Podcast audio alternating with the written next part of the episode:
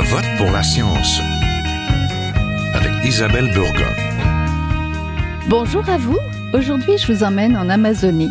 La forêt amazonienne brûle toujours. Les incendies se poursuivent depuis plus de huit mois et 7000 militaires sont encore sur place pour lutter contre les feux. Et ils sont nombreux, il y a plus de 100 000 feux de forêt qui embrassent cette forêt tropicale. L'un des écosystèmes majeurs pour la biodiversité mondiale et l'un des puits de carbone importants de la planète. Elle est aussi le lieu de vie de nombreuses communautés autochtones. Des appels à la mobilisation pour l'Amazonie ont même résonné à la récente Assemblée générale de l'ONU. L'Amazonie brûle, alors que la météo n'est pas particulièrement favorable au feu. Le manque de sécheresse cette année en Amazonie n'explique donc pas la recrudescence des feux de forêt. Et pour les scientifiques, il n'y a aucun doute, ces incendies sont le résultat de la déforestation.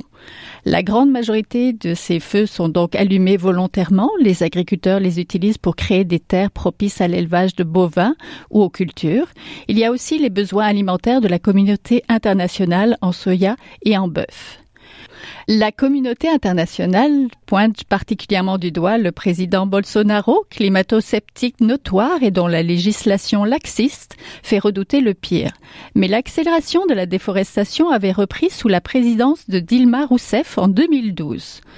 Le Brésil protège toujours la moitié de ses forêts et de la forêt de son territoire, mais le président planifie néanmoins d'importants travaux d'infrastructure, des autoroutes, des ponts, des centrales hydroélectriques, comme l'a révélé le site britannique Open Democracy, ce qui pourrait encore mettre en danger l'Amazonie.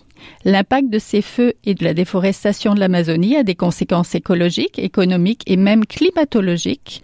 La hausse des incendies fait reculer les pluies qui pourraient affecter l'efficacité de cet important puits de carbone. Tout comme au Québec, une récente étude suggère que la forêt boréale pourrait elle aussi perdre ce statut de réservoir de carbone en raison justement des trop nombreux incendies. Cette semaine, Je vote pour la science, nous parlons de l'Amazonie qui brûle, d'incendies, de déforestation, mais également d'agriculture et de réchauffement climatique. Restez avec nous.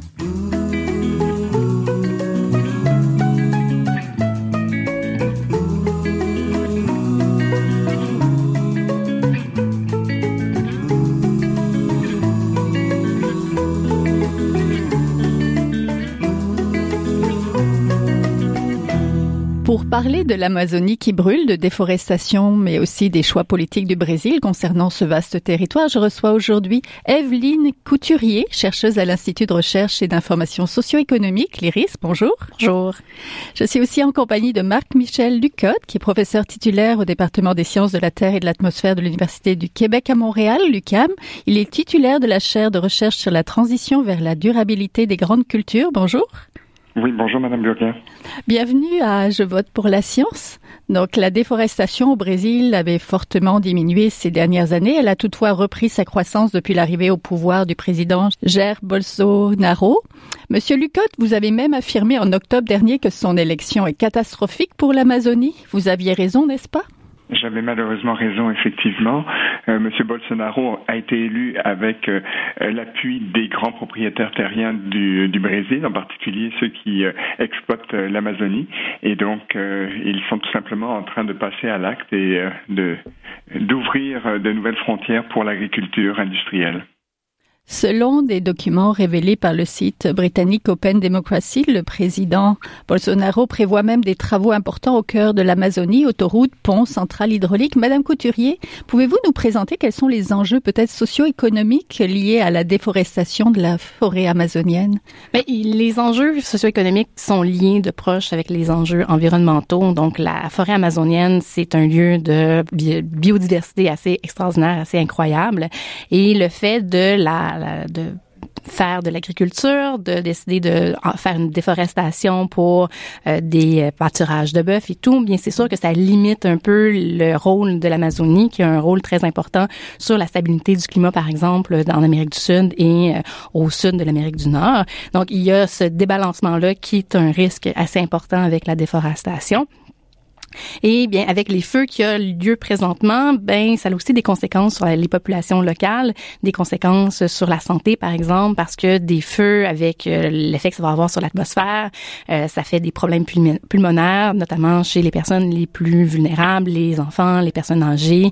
Euh, ça limite aussi la, la possibilité d'avoir une action économique. Donc, c'est un peu paradoxal. Les gens décident de faire des brûlis, de, de, d'aller chercher plus de terres arables pour, pour faire de l'agriculture pour avoir une activité économique, mais avec les feux qui prennent de l'expansion, ben au contraire, ça limite leur activité économique. Maintenant, faut voir est-ce que c'est la meilleure activité économique, est-ce que c'est vraiment la façon de faire pour pouvoir sortir des gens de la pauvreté ou permettre à des euh, populations euh, plus pauvres de, de, de faire de l'argent? Euh, ça, c'est entièrement discutable parce que l'effet que ça a sur l'environnement, sur l'économie, sur la santé sont des effets négatifs beaucoup plus importants que les effets positifs qu'on pourrait avoir en faisant ça. Oui, on va en discuter aujourd'hui. Donc, on a dit au début d'émission, l'Amazonie brûle, brûle toujours, brûle encore euh, des mois après. Euh. donc, euh, Monsieur Lucotte, professeur Lucotte, vous, vous connaissez bien depuis 25 ans, vous y allez régulièrement en Amazonie? Oui, tout à fait. Peut-être euh, rappeler que les feux, c'est pas nouveau en Amazonie. Euh, ça a commencé en fait du temps des, euh, des peuples autochtones qui, dès qu'il y avait une petite ouverture dans la forêt, eh bien, essayaient de la protéger pour pouvoir faire leur culture. Et pour ce faire, ils utilisaient le feu. Il n'y avait pas de, d'instruments en fer, de haches et autres, donc ils, ils, ont toujours utilisé le feu. Et de façon plus récente, depuis en fait la colonisation de l'Amazonie par le gouvernement du, du, du Brésil, c'est assez récent. Ça date des années 70. Ça date en fait euh, de la dictature militaire, eh bien, euh, il y a toujours eu des feux. On est passé par des maximums beaucoup plus importants en fait que ce qu'on observe en ce moment, même si euh, l'intensité a repris. Donc, dans les années 2000-2004, on était aux alentours de 28 000 km par année de, de, de, déboisement nouveau. Donc, on empiète sur euh, la forêt qui était sur pied. Ça, c'est à peu près une superficie équivalente à 65 fois l'île de Montréal par année. Puis on, était, on avait diminué dans les années 2012-2013 à peu près à 4500 km, c'est-à-dire juste 10 fois l'île de Montréal, si on peut dire juste 10 fois. Oui, ouais, c'est énorme quand même. Oui, Et depuis euh, quelques années, en fait, depuis euh, surtout l'élection de Jair Bolsonaro, on est remonté à environ 10 000 km euh, carrés par année, ce qui est quand même beaucoup moins, trois fois moins que ce qu'on avait dans les années 2010, euh, 2004, euh, pardon, 2004-2005. Donc oui, on est en train de repartir à la hausse, mais faut essayer de relativiser malgré tout. ça n'est, ça, pour l'instant, ça n'a pas l'ampleur de ce qu'on observait dans les années 2004-2005. Oui, il faut garder les bonnes proportions. Cela dit, ce qu'il faut aussi tenir en compte, c'est que le fait qu'il y a des feux chaque année fait qu'il y a une, y a une superficie toujours plus grande qui est en feu ou qui a été passée au feu et ou qui a été déboisée. Euh, et cette superficie qui augmente fait que la forêt amazonienne est plus susceptible aussi à des feux puisque la densité de la forêt, euh, c'est une forêt humide, on se le rappelle, euh, fait que il y a une certaine protection naturelle contre les feux de forêt. Mais en déboisant, en faisant des feux de brûlis de plus en plus, ben cette protection-là s'amenuise. Donc le fait qu'il y ait de plus en plus de feux, qu'il y a de plus en plus de déboisement, oui, fait que c'est ça? Exactement. C'est non seulement la forêt se rétrécit, mais également la forêt est plus à risque de dérapage. Oui. Est-ce, est-il possible que les feux se déplacent et atteignent la portion peut-être de forêt intacte non touchée par la déforestation et ces arbres matures? Mais pour l'instant, c'est ce qui se passe en fait. Mais c'est euh, c'est selon ce qu'on appelle un arc de déboisement. Donc ça se passe dans toute la région sud de l'Amazonie qui rejoint le Mato Grosso, un État qui est un petit peu plus au sud que l'Amazonie, et toute la portion est euh, de, l'Amazonie. Et cet arc de déboisement avance au fur et à mesure que les propriétaires euh, agrandissent leurs terres. Et ça avance aussi avec, vous en avez parlé euh, au tout début, et Madame Couturier l'a souligné, avec l'ouverture de routes euh, donc le gouvernement brésilien ouvrant des nouvelles routes euh, permet à des nouveaux colons de s'installer, euh, d'acheter soi-disant des terres. Les, les, les, achats sont pas toujours très clairs et en général ça se fait de façon plus ou moins licite. Et, mhm. et, donc à partir de ce moment-là, l'ouverture des terres, ça permet l'installation et la colonisation de nouveaux territoires. Avec, on commence par couper les arbres à la saison humide, on les laisse sécher par terre pendant quelques mois, 3, 4, 5 mois, et en la saison sèche, en en ce moment jusqu'à peu près au mois de novembre-décembre, eh bien, on brûle les arbres qui euh, ont séché euh, par terre et à partir de ce moment-là, on peut euh, augmenter la superficie des cultures. On commence par du pâturage. Pendant deux trois ans, on fait du pâturage euh, à l'endroit où il y avait des grands arbres, les grands arbres dont vous parliez, euh, Madame Burguin. Et puis au bout de trois quatre ans, eh bien on plante du riz pendant un ou deux ans. Le riz, ça permet de entre guillemets nettoyer la, terre. Et après le riz, ben, on passe au soja évidemment. Mais d'immenses plantations de, soja qui, qui progressent en Amazonie. Le climat n'est pas particulièrement sec cette année en Amazonie. Cela n'explique donc pas la recrudescence des feux de forêt. Donc pour les scientifiques, il n'y a aucun doute, ces incendies sont le résultat de la déforestation. On en parle. Dans ce contexte, on peut se demander pourquoi le Brésil ne protège pas ses forêts plutôt que de l'ouvrir à mais il y a la...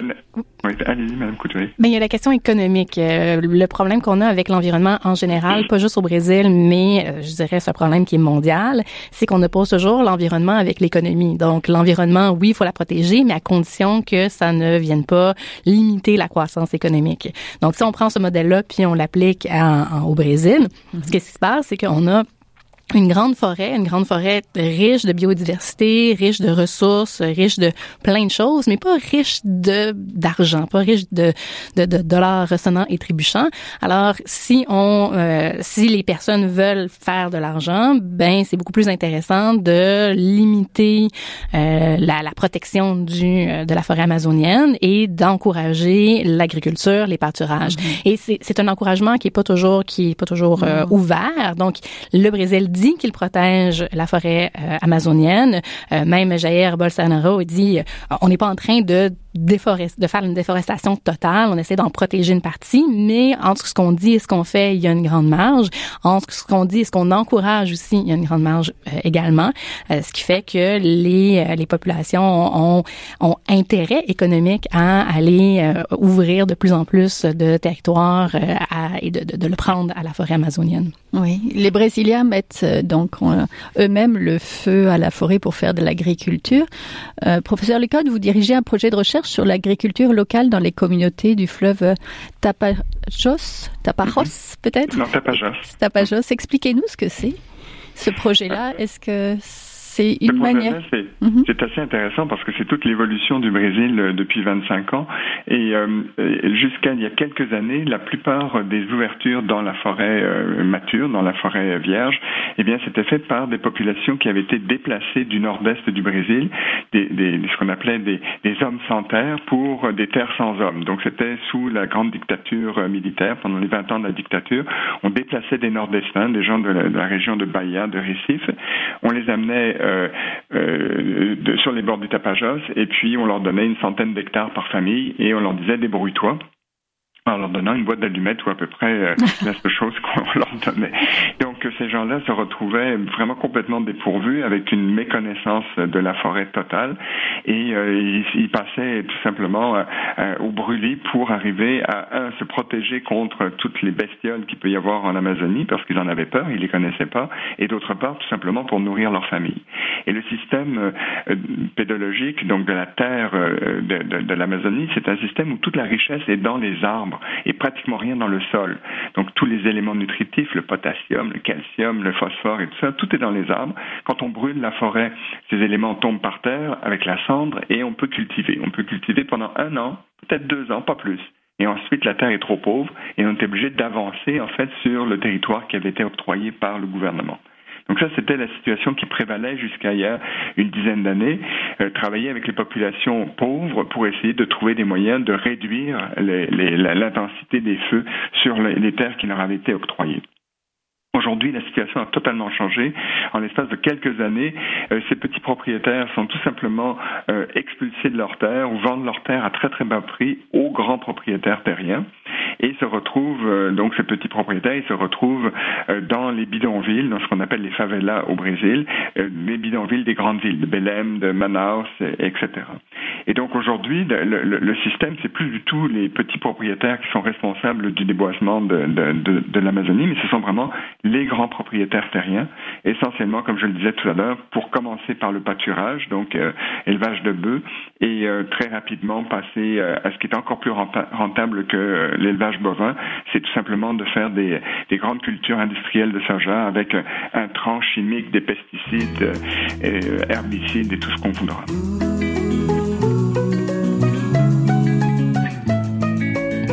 Vous êtes toujours à Je vote pour la science, là où la science rencontre la politique, une émission produite par l'agence Science Presse. Vous pouvez visiter son site internet au sciencepresse.qc.ca.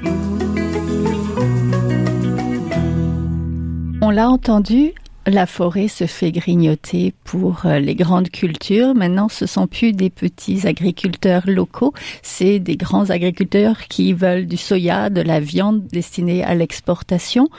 Euh, Est-ce que c'est ça qui crée cette déforestation à outrance, Madame Couturier? Mais c'est sûr que ça aide. Et puis, comme comme on l'a expliqué euh, très bien, comme euh, professeur euh, vient juste d'en parler, c'est c'était d'abord des petits agriculteurs qui faisaient ça un peu pour la subsistance, un peu pour avoir un peu d'argent. Et là, rapidement, dans les dernières années, ce qui s'est passé, c'est que on a une demande, on a une présence encore plus grande des grands propriétaires terriens qui sont en train de faire table rase de ces petites terres-là pour pouvoir faire l'exploitation exploitation économique et pouvoir faire euh, faire du profit sur des l'agriculture qui est plus rentable. Et, euh, et, là, ben, ce modèle économique-là, puis on en fait partie. Je pense que c'est quelque chose qui est important de rappeler. Euh, on fait partie de ce modèle économique-là. Notre demande de, de consommation de viande, de bœuf, de soya, manger du tofu, c'est bien, mais d'où vient le soya? Comment il a été cultivé? C'est toutes des questions qu'il faut se poser parce que ben ce système-là, il est pas fermé il est ouvert et on en fait partie. Et, euh, et ça explique en grande partie pourquoi est-ce qu'il y a cette demande-là pour, euh, pour, pour ces produits qui sont cultivés et ce système international qui encourage les grands propriétaires, qui encourage les grandes cultures. Et encore là, on regarde ce qui se passe au Brésil et on trouve ça terrible, mais c'est quelque chose qui existe à travers le monde. Au Québec aussi, on voit les petits fermiers de famille qui ferment de temps en, de, de plus en plus. On voit euh, les fermes qui sont vendues à des exploitants qui sont de plus en plus gros. Euh, on voit euh, une culture diversifiée qui est en train de se transformer en monoculture ici également. On va toujours vers les mêmes produits plutôt qu'avoir une diversification dans les champs. Eh, eh bien, ces dynamiques-là sont internationales. Ce qui se passe au Brésil, ce qui se passe au Québec, et ben ça se nourrit l'un l'autre. Oui, professeur je tiens peut-être à préciser quelque chose d'important. Le soja qu'on produit au Brésil, comme au Québec, comme partout ailleurs dans le monde, c'est pas pour faire du tofu. C'est vraiment pour nourrir des animaux. Donc, c'est encore une fois, c'est la consommation de la viande. Et, euh, aujourd'hui, on fait des moulées pour euh, les bœufs, pour les poulets, pour les cochons. Et euh, ça peut être des poulets, des cochons et, et des bœufs chinois. Il n'y a pas assez d'espace en Chine pour produire assez de soja et de maïs pour nourrir ces animaux-là.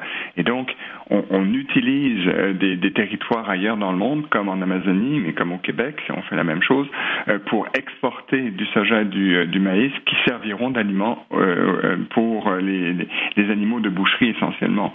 Donc c'est vraiment c'est une c'est une course contre la montre. Il faut pas oublier qu'on est 8 milliards d'habitants sur la planète et ces 8 milliards sont de plus en plus riches et mangent de plus en plus de viande. Donc on est dans un système complètement mondialisé, comme le disait Madame Couturier.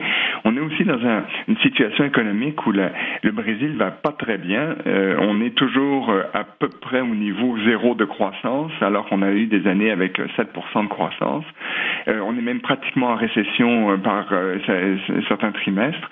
Et le Brésil est désespéré pour essayer de trouver des devises étrangères pour à peu près à peu près maintenir euh, un certain nombre de, ces services au niveau gouvernemental. Et pour l'instant, la seule façon qu'ils ont euh, euh, trouvé, eh bien, c'est de miser à fond sur l'agriculture industrielle qui rapporte pas mal d'argent au gouvernement brésilien. Mais c'est évident qu'on est dans une situation totalement euh, non viable, non durable. On est dans une situation où on gruge le capital, on gruge la forêt amazonienne euh, qui existait. On est rendu, bon, et à la fois il faut insister sur la gravité de la situation, mais il faut aussi relativiser. On est rendu à 20% de la forêt amazonienne qui a été euh, déboisée d'une façon ou d'une autre on pourrait encore euh, sauver la, la, plus grande partie de, de, de l'Amazonie. On n'est pas encore dans une situation où la forêt n'est plus capable de s'auto-restaurer, mais c'est certain qu'il faut faire extrêmement attention. Oui, professeur Lucotte, vous êtes titulaire de la chaire de recherche sur la transition vers la durabilité des grandes cultures. Ce qui est paradoxal, c'est qu'au Québec, justement, on en revient de cette culture intensive. On en revient, on, on essaye de pousser de plus en plus les petits fermiers, alors que hum, on continue à manger de la viande et de la viande qui justement pousse le Brésil ou des pays du Sud à intensifier, à déforester? Oui, mais en fait au Québec, la situation, on, encourage les petits producteurs, certes, mais euh, la plupart de la population québécoise ne se nourrit pas en fait de, de ce que les petits producteurs euh, produisent la population québécoise elle se nourrit d'aliments industriels, comme partout ailleurs dans le monde. Et euh, contrairement à ce qu'on pense, euh, la grosse tendance en ce moment, eh bien, euh, ça s'en va de plus en plus vers l'augmentation des superficies des, des terres des producteurs québécois. Donc, il y a de moins en moins de producteurs québécois et des terres qui sont de plus en plus grandes. Aujourd'hui, on considère au Québec, par exemple, que on ne peut pas être rentable en grande culture. Les grandes cultures, c'est toujours soja, maïs, mm-hmm. pour des aliments pour les animaux. Et à moins de 200 hectares par producteur, on, est incapable de, rentabiliser en fait l'exploitation. Donc on s'en va au contraire vers une concentration des, terres. Et puis il y a un mouvement marginal qui j'espère sera de plus en plus important où euh, euh, on, fait la promotion des plus petites productions. Euh, mais c'est un élément qui est tout à fait marginal pour l'instant. La, la, tendance lourde, c'est vraiment augmenter la superficie des et réduire le nombre de producteurs au Québec. D'ailleurs, si, on regarde aussi quand on va faire l'épicerie, trouver des produits locaux, c'est pas toujours évident, que ce soit pour des fruits, des légumes, mais de la viande aussi. La provenance de nos légumes, on les connaît pas. Donc, dans le discours, on parle de, de culture locale on parle de culture bio, mais des fois la culture bio n'est pas locale, des fois la culture locale n'est pas bio. On n'a pas toute l'information et on vit quand même dans une dans un climat, dans une société où on, on a envie de manger des fraises au mois de janvier, on a envie de manger des tomates à l'année, on a envie de manger tous les, fruits, les légumes, encore là la viande qui est accessible seulement une partie de l'année euh, de temps en temps, mais là on, a on a cette, cette vision là que la nourriture est toujours accessible. Avec les enfants aussi on voit que parfois il y a un décalage entre ce qu'ils mangent et d'où ça provient. Donc tout ça, tout ça fait partie de cette, cette même écosystème de, euh, qui, qui, est complètement déconnecté de la réalité et qui fait qu'on on se retrouve avec ces grandes, de, ces grandes concentrations de propriétés euh, au sein d'une seule entreprise qui fait d'une agriculture qui est euh, basé sur un seul euh, un seul cultivar. Euh, on parlait de oui euh, la nourriture pour les animaux, mais si on parle des tomates par exemple, il y a pas mal une seule sorte de tomate ou trois sortes de tomates lorsqu'on va à l'épicerie et c'est les mêmes à l'année longue. Là, de temps en temps, on entend parler des tomates ancestrales, puis mm-hmm. des différents types de tomates, mais au final, on essaie toujours de trouver la tomate qui va se transporter le mieux, qui va rester le rouge le plus longtemps et qui va goûter un goût uniforme, qui est le goût de la tomate qu'on a dans notre tête. Mais la tomate, c'est beaucoup plus complexe que ça. Tout comme tous les légumes. Si on parle des oignons, des patates, des carottes, il existe plein de variétés auxquelles on n'a pas accès parce que ça rentre pas dans cette industrie euh, alimentaire qui c'est plus difficile à, à d'accès en fait. Oui. Des chercheurs canadiens et américains ont publié récemment une étude qui soutient que la forêt boréale canadienne contribue au changement climatique car elle devient une source de gaz à effet de serre avec la multiplication des incendies. Est-ce que le même sort pourrait se produire avec la forêt amazonienne? Est-ce qu'on peut faire euh, le lien entre le climat, le réchauffement climatique et cette forêt qui brûle? Absolument. À chaque fois que vous avez un arbre qui brûle, eh bien, c'est une quantité de carbone qui était stockée temporairement euh, dans le tronc ou euh, dans la surface du sol qui repart vers l'atmosphère. Donc, euh, la, forêt en tant que telle n'est pas un puits actif de carbone. Il y a autant de carbone qui est absorbé que de carbone qui est relâché lorsque la forêt est sur pied. Par contre, lorsqu'on la brûle, Là, on est en train tout simplement de faire passer le stock de carbone qui était dans la forêt vers l'atmosphère. Au Brésil, c'est plus que la moitié des émissions de gaz à effet de serre attribuées à, la déforestation. Et donc, l'autre moitié, c'est comme chez nous, le, transport, euh, la production d'énergie et tout ça. Mais sauf que on n'a jamais la moitié, en fait, de la production de gaz à effet de serre au Canada qui proviendrait de la forêt qui brûle. Et au Brésil, c'est vraiment cette moitié qui provient de la forêt qui brûle et de façon intense la forêt amazonienne d'elle-même ne brûle pas. C'est trop humide.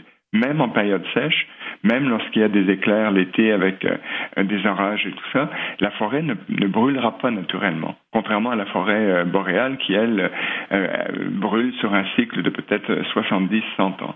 Donc, c'est énorme la contribution au changement climatique, le fait de, transférer ce réservoir de carbone vers l'atmosphère en Amazonie. Oui. Pour finir et rapidement, mettons-nous en mode solution. Qu'est-ce qui est fait et qui pourrait être fait pour préserver la forêt amazonienne des incendies et de leur source principale, la déforestation, Madame Couturier?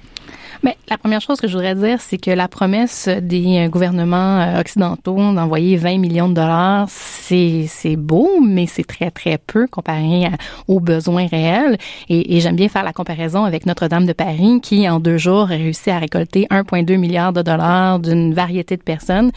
Euh, J'ai plus envie qu'on sauve la forêt amazonienne que Notre-Dame de Paris, mais ça, ça c'est moi.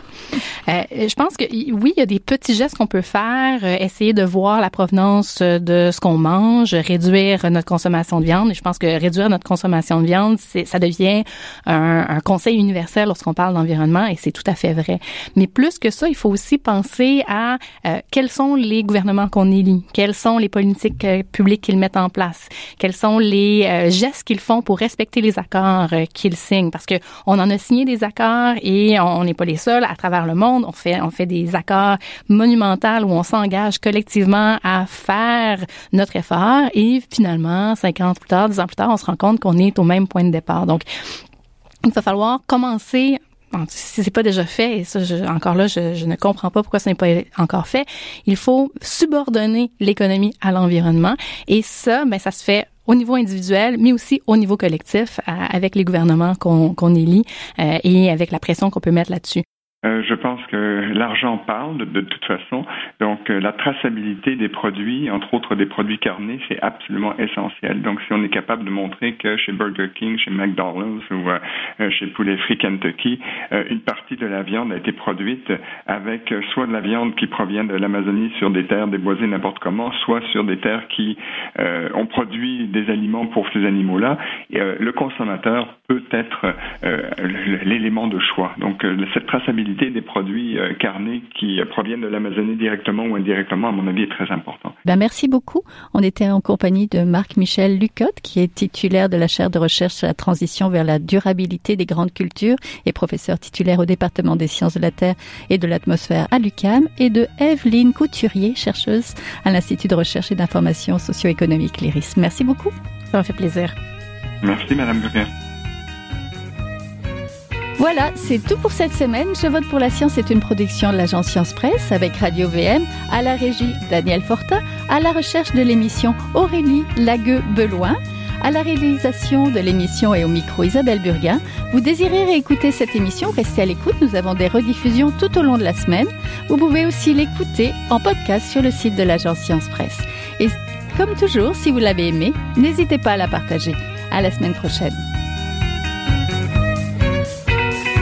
Jin Hua est un chercheur typique de ceux pour qui les progrès de la bioinformatique ont préséance sur le sens biologique et pour qui la grosse science constitue